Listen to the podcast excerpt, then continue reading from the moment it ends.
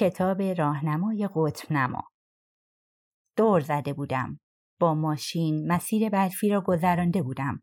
حالا دیگر از خطر دور بودم. از برف پیشی گرفته بودم. تصور می کردم که حالا دیگر باقی مسیر کالیفرنیا هوا مناسب خواهد بود. سپس از اورگون به واشنگتن می رفتم. مقصد جدیدم پلی بود که از روی رودخانه کلمبیا عبور می کرد. و مرزی بود میان دو ایالت. پل خدایان 1008 مایل برای رسیدن به آنجا پیش رو داشتم. من فقط 170 مایل پیاده روی کرده بودم ولی سرعتم رو به رشد بود. صبح من و گرگ به اتفاق پیاده روی کردیم و از شهر سیرا خارج شدیم و به محلی رسیدیم که به مسیر پاسیفیک کرست متصل می شد. سپس دقایقی پیش از توقف برای خداحافظی در مسیر راه رفتیم. همانطور که به بوته های کم ارتفاع سبز کناری مسیر اشاره می کردم گفتم اسم اینا کمی بیشاست یا حداقل چیزی که کتاب راهنما میگه اینه. بیا امیدوار باشیم که حقیقت نداشته باشه. گرگ گفت من فکر می کنم درست میگه و درست می‌گفت. از هشت مایل بعد مسیر سه هزار مایل سربالایی بود. آماده بودم. درون هیولا برای یک هفته پیش رو پر از غذا بود. او گفت موفق باشی. چشمهای قهوهیش با من تلاقی کرد. او را محکم به آغوش کشیدم. تو هم موفق باشی. به محض اینکه برگشت را برود گفت ادامه بده شرل. فریاد زدم تو هم همینطور. انگار او هم امکان داشت که ادامه ندهد. در ظرف ده دقیقه از دید خارج شد. از برگشتن به مسیر هیجان زده بودم. در 450 مایلی جایی که پیشتر بودم قرار داشتم. قله های برفی و سخره های بلند ارتفاعات سیرا دیگر دیده نمی شدند. ولی مسیر برایم همان گونه بود. در بسیاری از جهات همانگونه بود. کوههای بیپایان و منظره بیابانی. که یه دو فوتی مسیر که در آن پیاده روی می کردم برایم آشناترین چیز بود. چشمهایم همیشه به آن بود تا ریشه ها و شاخه ها را ببینم. سنگ ها و مارها را. گاهی اوقات مسیر ریگی بود. دیگر وقتها گلی یا سنگی یا پر از شاخه های درخت های کاج. مسیر گاهی تیره یا قهوه‌ای یا سبز یا همچون تافی طلایی رنگ می‌شد. ولی به هر حال مسیر پاسیفیک کرست بود. خانه اصلی. از میان انبوهی از درختهای کاج بلوط سرو عبور کردم. سپس در حالی که از سربالایی بالا می‌رفتم از کنار درختهای سنوبر داگلاس گذشتم. همانطور که صعود می کردم هیچ کسی را در آن صبح آفتابی نمی دیدم. هرچند که می توانستم حضور پنهانی گرگ را احساس کنم. همانطور که تصور می کردم او دارد از من دورتر و دورتر می شود. با هر مایل این احساس کاهش می آفد. او در پیاده روی سرعت شگفتانگیزی داشت.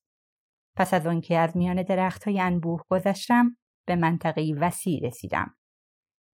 جایی که دره های عمیقی تا مایل ها زیر پایم بودند و تپه های سنگی بالای سرم. تا عواسط روز بیش از هفت هزار پا بالا رفته بودم و مسیر گلی بود. هرچند که بارانی در کار نبود. سرانجام وقتی از پیچی گذشتم به زمینی رسیدم که سر و سرش را برف پوشانده بود یا بهتر است بگویم من تصور کردم زمینی است که انتها دارد. ایستادم و به دنبال رد پای گرگ گشتم ولی اثری از رد پایش نبود. برف روی سراشیبی نبود بلکه سراسر جنگل تونک را پوشانده بود که با وجود آنکه دیگر تبر یخشکنم همراه هم نبود چه خبر خوبی بود.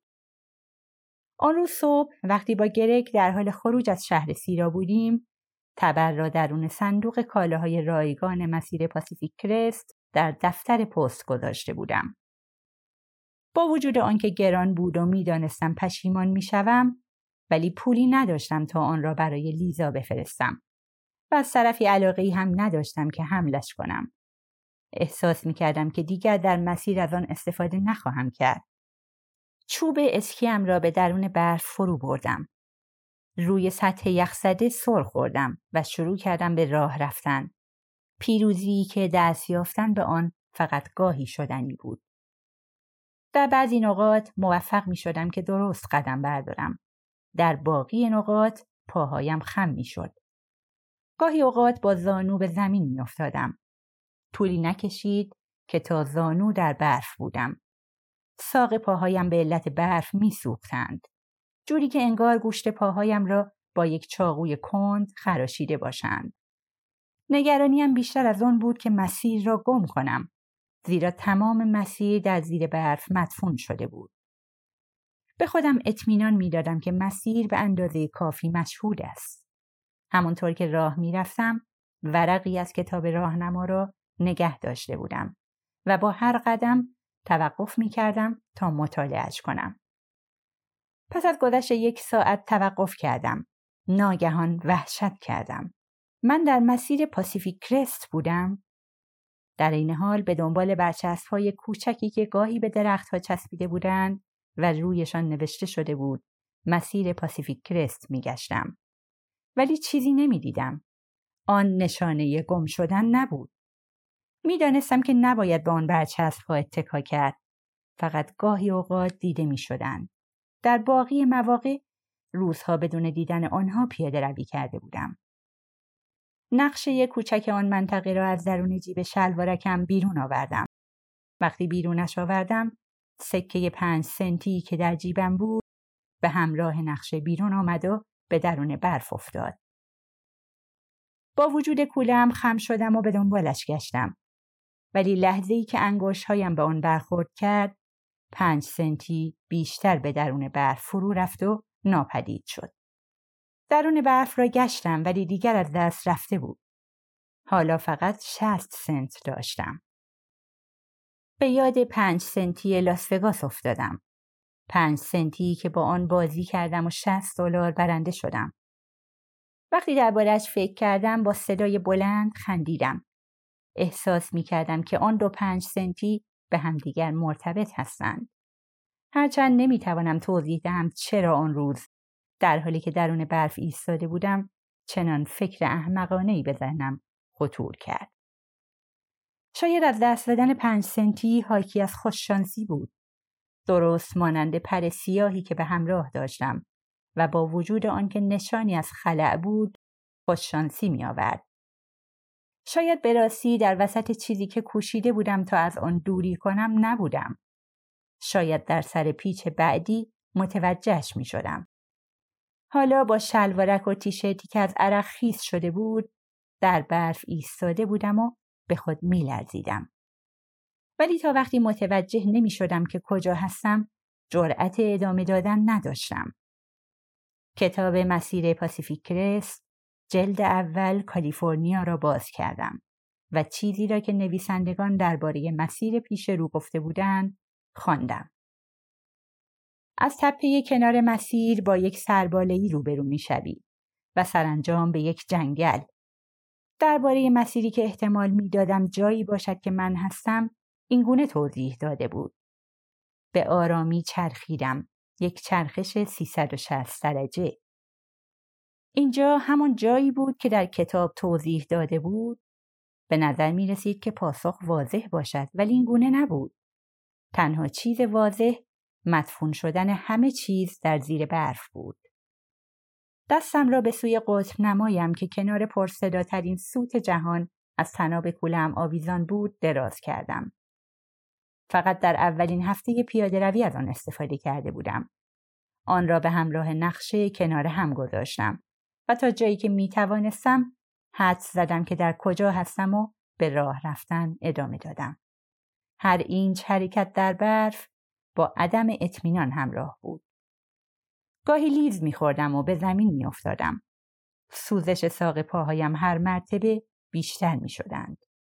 یک ساعت بعد با برچسب مسیر پاسیفیک کرست که به درختی برف زده چسبیده شده بود مواجه شدم و آرامش وجودم را فرا گرفت. هنوز به درستی نمی‌دانستم که کجا هستم ولی حداقل متوجه شدم که در مسیر پاسیفیک کرست قرار دارم. در اواخر بعد از ظهر به قله رسیدم و از بالایش دیدم که همه جا در زیر برف شدید مدفون شده. فریاد زدم گرگ تا ببینم در نزدیکی هم هست یا نه. در تمام روز نشانی از او ندیده بودم اما انتظار داشتم که سرانجام در جایی او را ملاقات کنم. امید داشتم که برف باعث کند شدن سرعتش بشود و به او برسم و با هم ادامه دهیم. صدایی هولناک شنیدم و دیدم که سه اسکیباز از سوی دیگر عبور کردند. به اندازه نزدیک بودند تا صدایم را بشنوند ولی نزدیک شدن به آنها ناممکن بود. آنها برایم دست تکان دادند و من نیز برایشان دست تکان دادم. به دلیل فاصله و لباسهای زیادی که به تن داشتند متوجه نشدم که مرد هستند یا زن. از میان فضای برفی فریاد زدم ما کجاییم؟ به سختی شنیدم که یکی از آنها فریاد زد چی؟ بارها و بارها تکرار کردم ما کجاییم؟ ما کجاییم؟ تا جایی که گلویم گرفت. تقریبا می‌دانستم که کجا هستم ولی می‌خواستم ببینم آنها چه می‌گویند. فقط برای اطمینان. بدون اینکه پاسخی دریافت کنم پرسیدم و پرسیدم. بنابراین برای آخرین مرتبه کوشیدم. با تمام وجود در واقع کوشیدم تا با شدت صدایم را به سمت دیگر کوه برسانم. ما کجاییم؟ توقف کردند. معنایشان بود که سرانجام سوالم را متوجه شدند و سپس همه با هم فریاد زدند کالیفرنیا از حالتشان متوجه شدم که دارند به من میخندند. با حالتی کنایه آمیز فریاد زدم. ممنون واقعا. هرچند که صدایم در میان باد گم شد. آنها چیزی گفتند که درست متوجه نشدم. بارها و بارها تکرارش کردند. ولی هر مرتبه واجه هایشان نامفهوم شنیده می‌شد. تا اینکه سرانجام واژه به واژه با فریاد گفتند مگه گم شدی؟ لحظاتی در بارش فکر کردم. اگر تایید می کردم آنها نجاتم می‌دادند و از شر این مسیر لعنتی خلاص می شدم. فریاد زدم نه من گم نشده بودم. من گند زده بودم. به درخت های اطرافم نگاه کردم. نور کمرمق داشت در میانشان سرازیر می شد. شب به زودی فرا می رسید و باید جایی برای چادر زدن پیدا می کردم. در برف چادر می زدم و در برف می خوابیدم و در برف بیدار می شدم و در برف به پیاده روی ادامه می دادم. این برخلاف تمام کوشش هایی بود که انجام داده بودم تا از چنین چیزی جلوگیری کنم. به راه رفتن ادامه دادم و سرانجام منطقی نسبتا دنج را برای چادر زدن یافتم. انگامی که هیچ گونه انتخابی نداری، منطقی برفی در زیر یک درخت برایت دنج جلوه می کند.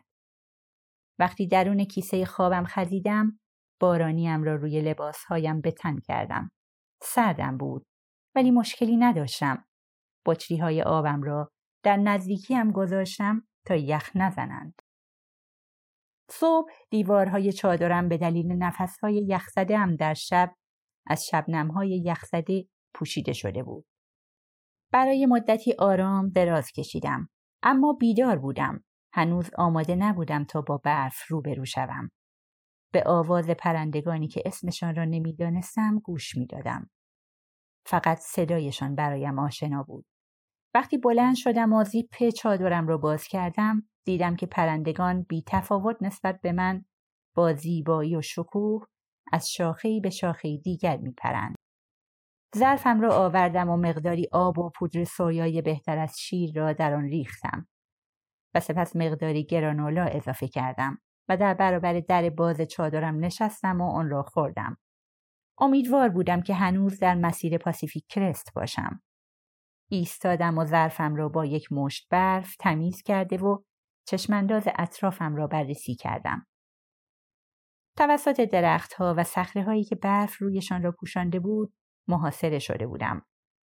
نسبت به موقعیتم هم دلواپس بودم و هم از خلوتی و زیباییش مدهوش.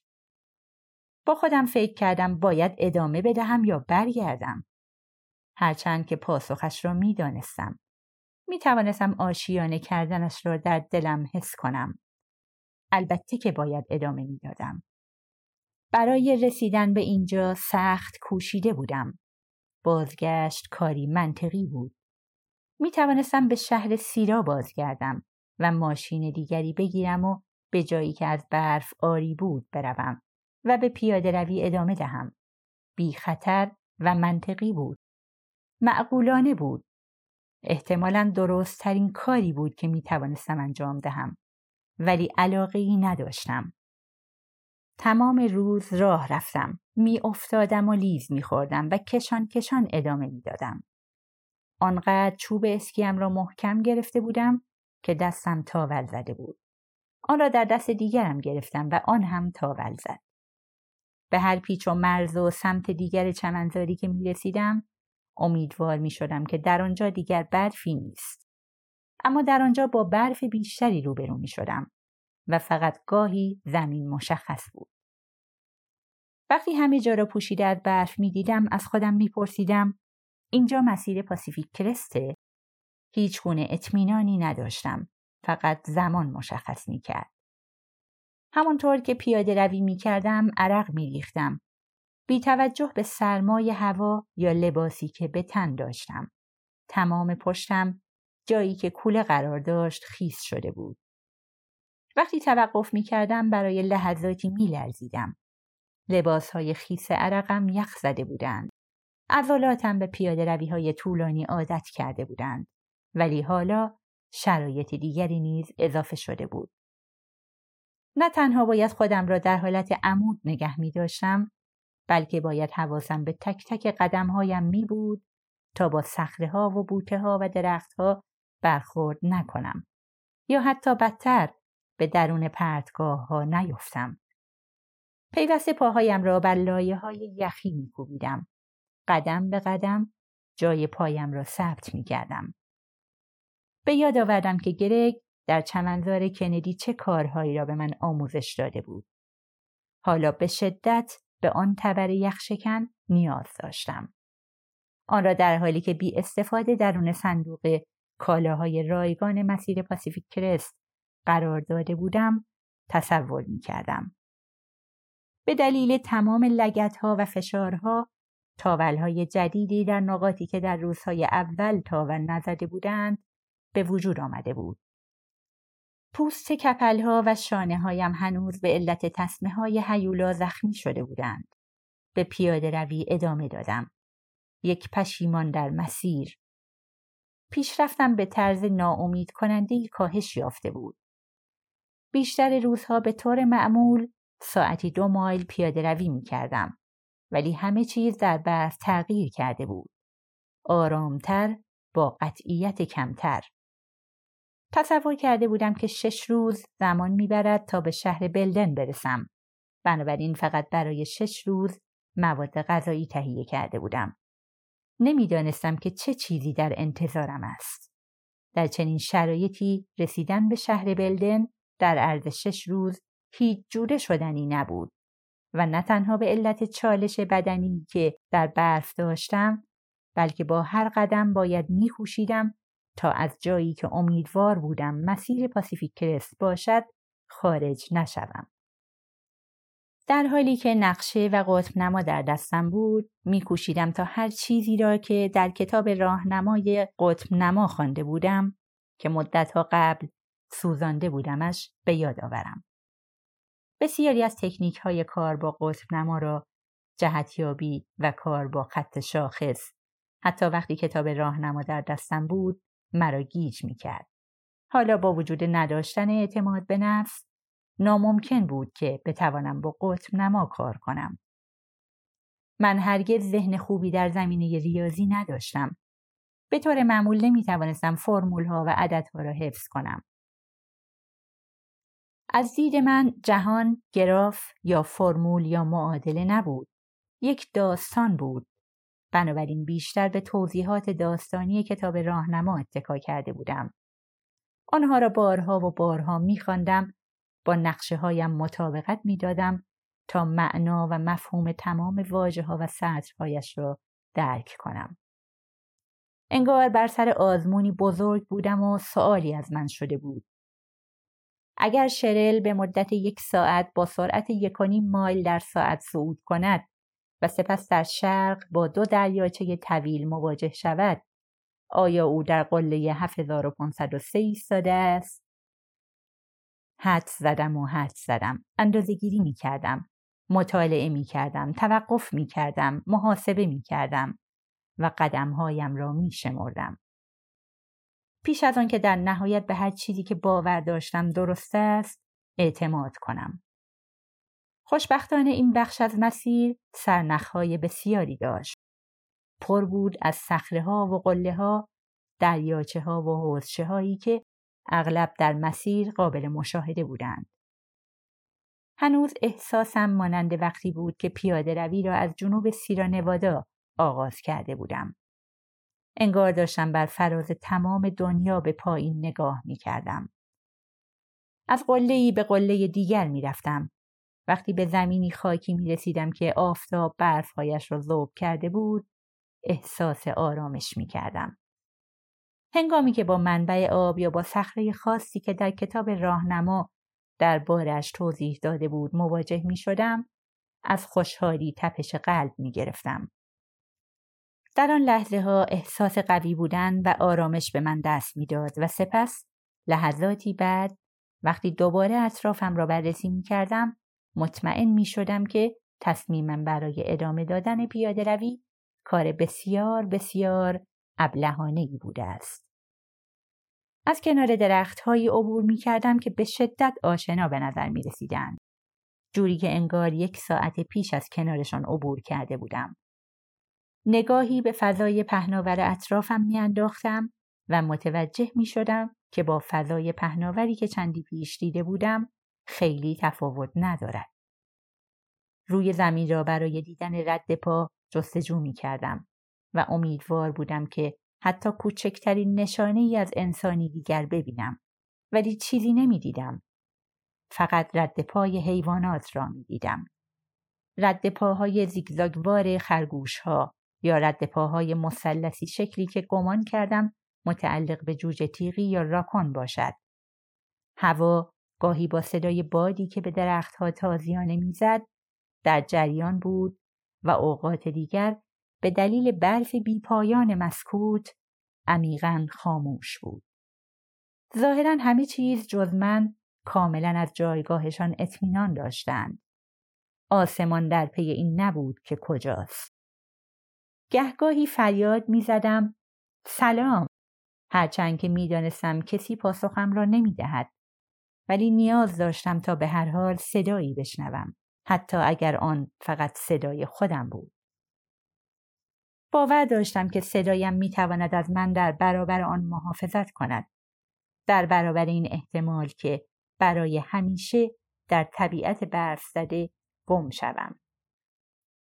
همانطور که پیاده روی می کردم قطعات موسیقی به ایستگاه رادیویی که در سرم بود بازگشتند. گاهی اوقات صدای پال در میان ترانه ها وقفه ایجاد می کرد. می گفت چقدر احمقم که به تنهایی در چنین برفی با زحمت به پیاده روی ادامه می دهم. او تنها کسی بود که اگر باز نمی گشتم برایش اهمیت داشت. با وجود طلاقمان او هنوز نزدیکترین قوم و خیشم بود یا حداقل هنوز تنها کسی بود که تا حد کافی می توانست چنین مسئولیتی را بر عهده گیرد. به یاد آوردم که پاییز پیش وقتی درگیر هروئین و جو بودم در حین رانندگی از پورتلند به مینیاپولیس به من زخم زبان زد. با انزجار گفت می‌دونی ممکن بود بمیری؟ انگار مقداری دلش می‌خواست مرده بودم تا بتواند حرفش را ثابت کند. هر بار که هروئین مصرف می‌کنی شبیه اینه که رولت روسی بازی کنی. تفنگو می‌ذاری رو شقیقت و ماشه رو می‌کشی. نمی‌دونی که چه زمانی گلوله میافته تو خشاب. حرفی برای دفاع از خودم نداشتم. او درست می گفت. هرچند که برای من در آن زمان این گونه به نظر نمی رسید. اما راه رفتن در امتداد مسیری که خودم باعث و بانیش بودم امیدوار بودم که در مسیر پاسیفیک کرست باشد خلاف استفاده از هروئین بود. ماشه‌ای که با هر قدم در برف میکشیدم باعث می‌شد که بیشتر از همیشه احساس زنده بودن کنم. به همان اندازه که از ادامه دادن نامطمئن بودم احساس می کردم که کار درستی است. انگار کوشیدن خود به معنای چیزی بود. شاید بودن در میان زیبایی طبیعت ویران نشده به معنای آن بود که من نیز می توانم ویران نشوم. بی به چیزهایی که از من گرفته شده بود. بی به کارهای تأصف آوری که نسبت به دیگران و یا خودم انجام داده بودم. با وجود تمام شکهایی که داشتم درباره این شک نداشتم. طبیعت نظم و ترتیبی داشت که من نیز شاملش می شدم. غمزده و مشتاق در هوای سرد راه رفتم. خورشید از میان درختها سوسو می‌زد. حتی با وجود عینک آفتابی در برابر برف می درخشید. با وجود آنکه برف در همه جا حاضر بود زوالش را احساس می کردم. برف های اطرافم به تدریج در حال ذوب شدن بودند. گویی مانند کندوی زنبور اصل در حال احتضار زندگی در آنها جریان داشت. گاهی از کنار مکانهایی میگذشتم که صدای شرشر شنیده می‌شد. انگار زیر برفها جریان آبی وجود داشت که دیدنش ناممکن بود. دیگر وقتها کپه های خیس بزرگی از شاخه های درختها فرو می افتادن. در سومین روز خارج شدنم از شهر سیرا همانطور که در نزدیکی در باز چادرم نشسته بودم و پاهای تاول زده را پانسمان می کردم متوجه شدم که روز گذشته چهارم ژوئیه بوده است. اینکه نه تنها دوستانم را بلکه بسیاری از ساکنین ایالات متحده را می توانستم به وضوح تصور کنم که بدون من در حال برگزاری جشن هستند باعث شد تا احساس کنم چقدر از همه دور هستم. شکی نبود که آنها جشنها و رژه های خیابانی برگزار کرده بودند. آفتاب گرفته بودند و آتش بازی انجام داده بودند. مادامی که من اینجا بودم تنها در سرما لحظه ای توانستم خودم را از بالا ببینم ذره ای کوچک در میان توده بزرگی از سبزی و سفیدی نه پر اهمیتتر و نه کم اهمیتتر از پرنده های بینامی که روی شاخه درختها بودند. اینجا می توانست چهارم ژوئیه باشد یا دهم دسامبر.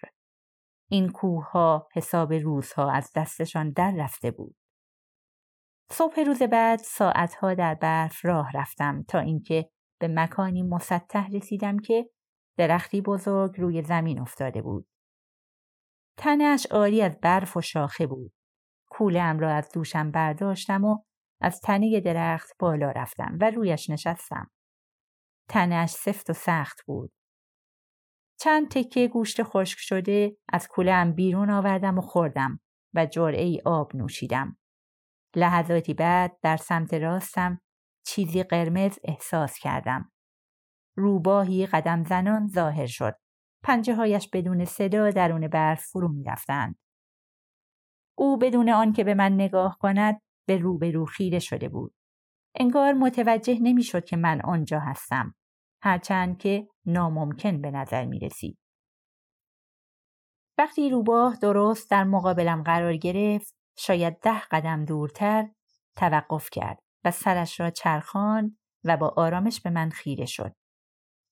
در حالی که بو می کشید چشمهایش دقیقا روی من متمرکز نبودند. تلفیقی از سگ و گربه بود. صورتش توپر و هیلگر بود. اندامش در حالت آماده باش. قلبم تند می‌زد. اما هنوز نشسته بودم. مبارزه می کردم تا بلند شوم و برای محافظت به پشت درخت بپرم. نمی‌دانستم که روباه می‌خواهد چه کاری انجام دهد. نمی‌دانستم که می‌خواهد به من آسیبی بزند یا نه. نمی توانستم جلوی ترسم را نسبت به کاری که می‌خواست انجام دهد بگیرم. قدش به سختی تا زانویم می رسید. با این حال قدرتی که داشت انکار ناپذیر بود. زیباییش خیره کننده بود. تک تک تار موهایش دست نخورده بودند. او می توانست با یک حرکت روی من بپرد. اینجا دنیای او بود. او همچون آسمان از جایگاهش مطمئن بود. تا حد ممکن با صدایی نجواگونه گفتم روباه. انگار با صدا زدنش هم می توانستم از خود دفاع کرده و هم او را به خود نزدیک کنم. سر قرمزش را بلند کرد اما همانطور توقف کرد و دقایقی من را برانداز کرد. سپس چرخید و از مکان مسطح به سوی درختها رفت. به آرامی گفتم برگرد.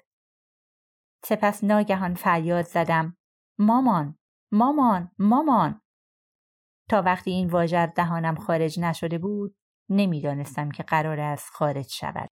و سپس یک دفعه ساکت شدم از پا افتادم. صبح روز بعد به جاده ای رسیدم. در روزهای گذشته از جاده های کوچکتری که در زیر برف مدفون شده بودند عبور کرده بودم. ولی هیچ کدامشان وسعتشان به اندازه این جاده نبود. تقریبا از خوشحالی پس افتادم. زیبایی کوههای برفی انکار نشدنی بود. ولی جاده قوم و خیش من بود. اگر همان جاده ای بود که فکرش را می کردم رسیدن به آنجا خودش یک پیروزی بود. به معنای آن بود که در مسیر پاسیفیک کرست بودم. همچنین به معنای این بود که در دو سویم شهری وجود داشت. می توانستم به سمت راست یا چپ بروم و ادامه دهم و به جایی برسم که احساس کنم در اوایل ماه ژوئیه هستم. کوله پشتیم را از دوشم برداشتم و روی کمه برف نشستم. به این فکر کردم که باید چه کاری انجام بدهم. اگر در همان جایی بودم که فکرش را می کردم، از زمان ترک سیرا چهل و سه مایل در عرض چهار روز طی کرده بودم. هرچند که احتمالاً بیشتر از آنها پیاده روی کرده بودم. نقشه و قطب نمایم را بیرون آوردم.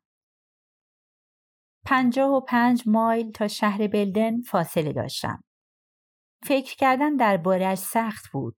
فقط برای چند روز درون کولم غذا دارم. اگر ادامه می‌دادم تلف می شدم. به سوی شهری به نام کوینسی حرکت کردم. جاده همچون طبیعتی که در روزهای گذشته در آن پیاده روی می کردم ساکت و پوشیده از برف بود. فقط حالا دیگر مجبور نبودم هر چند دقیقه توقف کنم تا متوجه شوم که به کجا می روم. فقط از جاده پایین می رفتم. برف ها با گل قاطی شده بودند. در کتاب راهنمایم توضیح نداده بود که چقدر تا کوینسی فاصله دارم. فقط برایم یک پیاده روی طولانی بود. سرعتم را بیشتر کرده بودم. امیدوار بودم که تا شب به آن شهر برسم. هرچند مسئله دیگر این بود که اگر به آنجا می رسیدم با شست سنت چه کاری می توانستم انجام بدهم. ساعت یازده به پیچی رسیدم و دیدم که در گوشه جاده یک ماشین پاترول پارک شده است. با احتیاط بیشتری نسبت به وقتهایی که از میان برف خراب شده داد می زدم فریاد زدم آهای هیچ کسی جوابی نداد به پاترول نزدیک شدم و داخلش را نگاه کردم یک سویشرت روی صندلی جلو بود و یک لیوان کاغذی روی داشبورد در میان وسایلی که یادآور زندگی گذشتم بود قرار داشت حدود نیم ساعتی در جاده به راه رفتن ادامه دادم تا اینکه صدای ماشینی را که از پشت سر به من نزدیک می‌شد شنیدم و برگشتم. یک پاترول سبز رنگ بود. لحظاتی بعد در کنارم توقف کرد. یک مرد پشت فرمان نشسته بود و زنی در صندلی کنار راننده. زن پس از آنکه شیشه ماشین را پایین کشید گفت ما داریم میریم لوژ دریاچه پکر اگه می‌خوای می‌تونیم برسونیمت. دلم هری ریخت. با این حال از او تشکر کردم و در صندلی عقب نشستم. درباره لوژ دریاچه پکر روزهای قبل در کتاب راهنمای مسیر خوانده بودم. می توانستم همان روز که از شهر سیرا خارج شدم به دریاچه پکر بروم. ولی تصمیم گرفته بودم که در مسیر پاسیفیک کرست بمانم.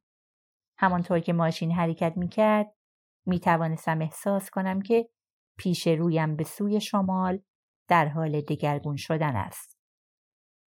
تمام مایل هایی که کوشیده بودم تا به شمال برسم در کمتر از یک ساعت نابود شد و در عین حال نشستن در آن ماشین به نوعی خوشایند بود. بخار روی پنجره را پاک کرده و به درخت هایی که در برابر چشمایم حرکت می کردند نگاه کردم. شاید در پیچ های جاده حد اکثر سرعت ماشین 20 مایل در ساعت بود. ولی هنوز احساس می کردم که به طرز عجیبی سرعتمان زیاد است. از داخل ماشین زمین بیشتر معمولی بود تا پیچیده. دیگر مرا شامل نمی‌شد ولی بی سر و صدا در کنارم پا جا بود. به روباه فکر کردم. به اینکه شاید پیش درختی که به زمین افتاده بود بازگشته و به دنبال من بگردد. لحظه ای را به یاد آوردم که او در میان درختها ناپدید شد و مادرم را صدا زدم. در پیش سکوتی همه جا را فرا گرفت. نوعی سکوت قدرتمند که شامل همه چیز می‌شد. آواز پرنده ها و قشقش درخت ها، احتضار برف و جریان آبی که دیده نمی‌شد. خورشید درخشان، آسمان مطمئن، تفنگی که گلوله نداشت در خشابش و مادر، همیشه مادر، کسی که دیگر هرگز باز نمیگشت پیشم.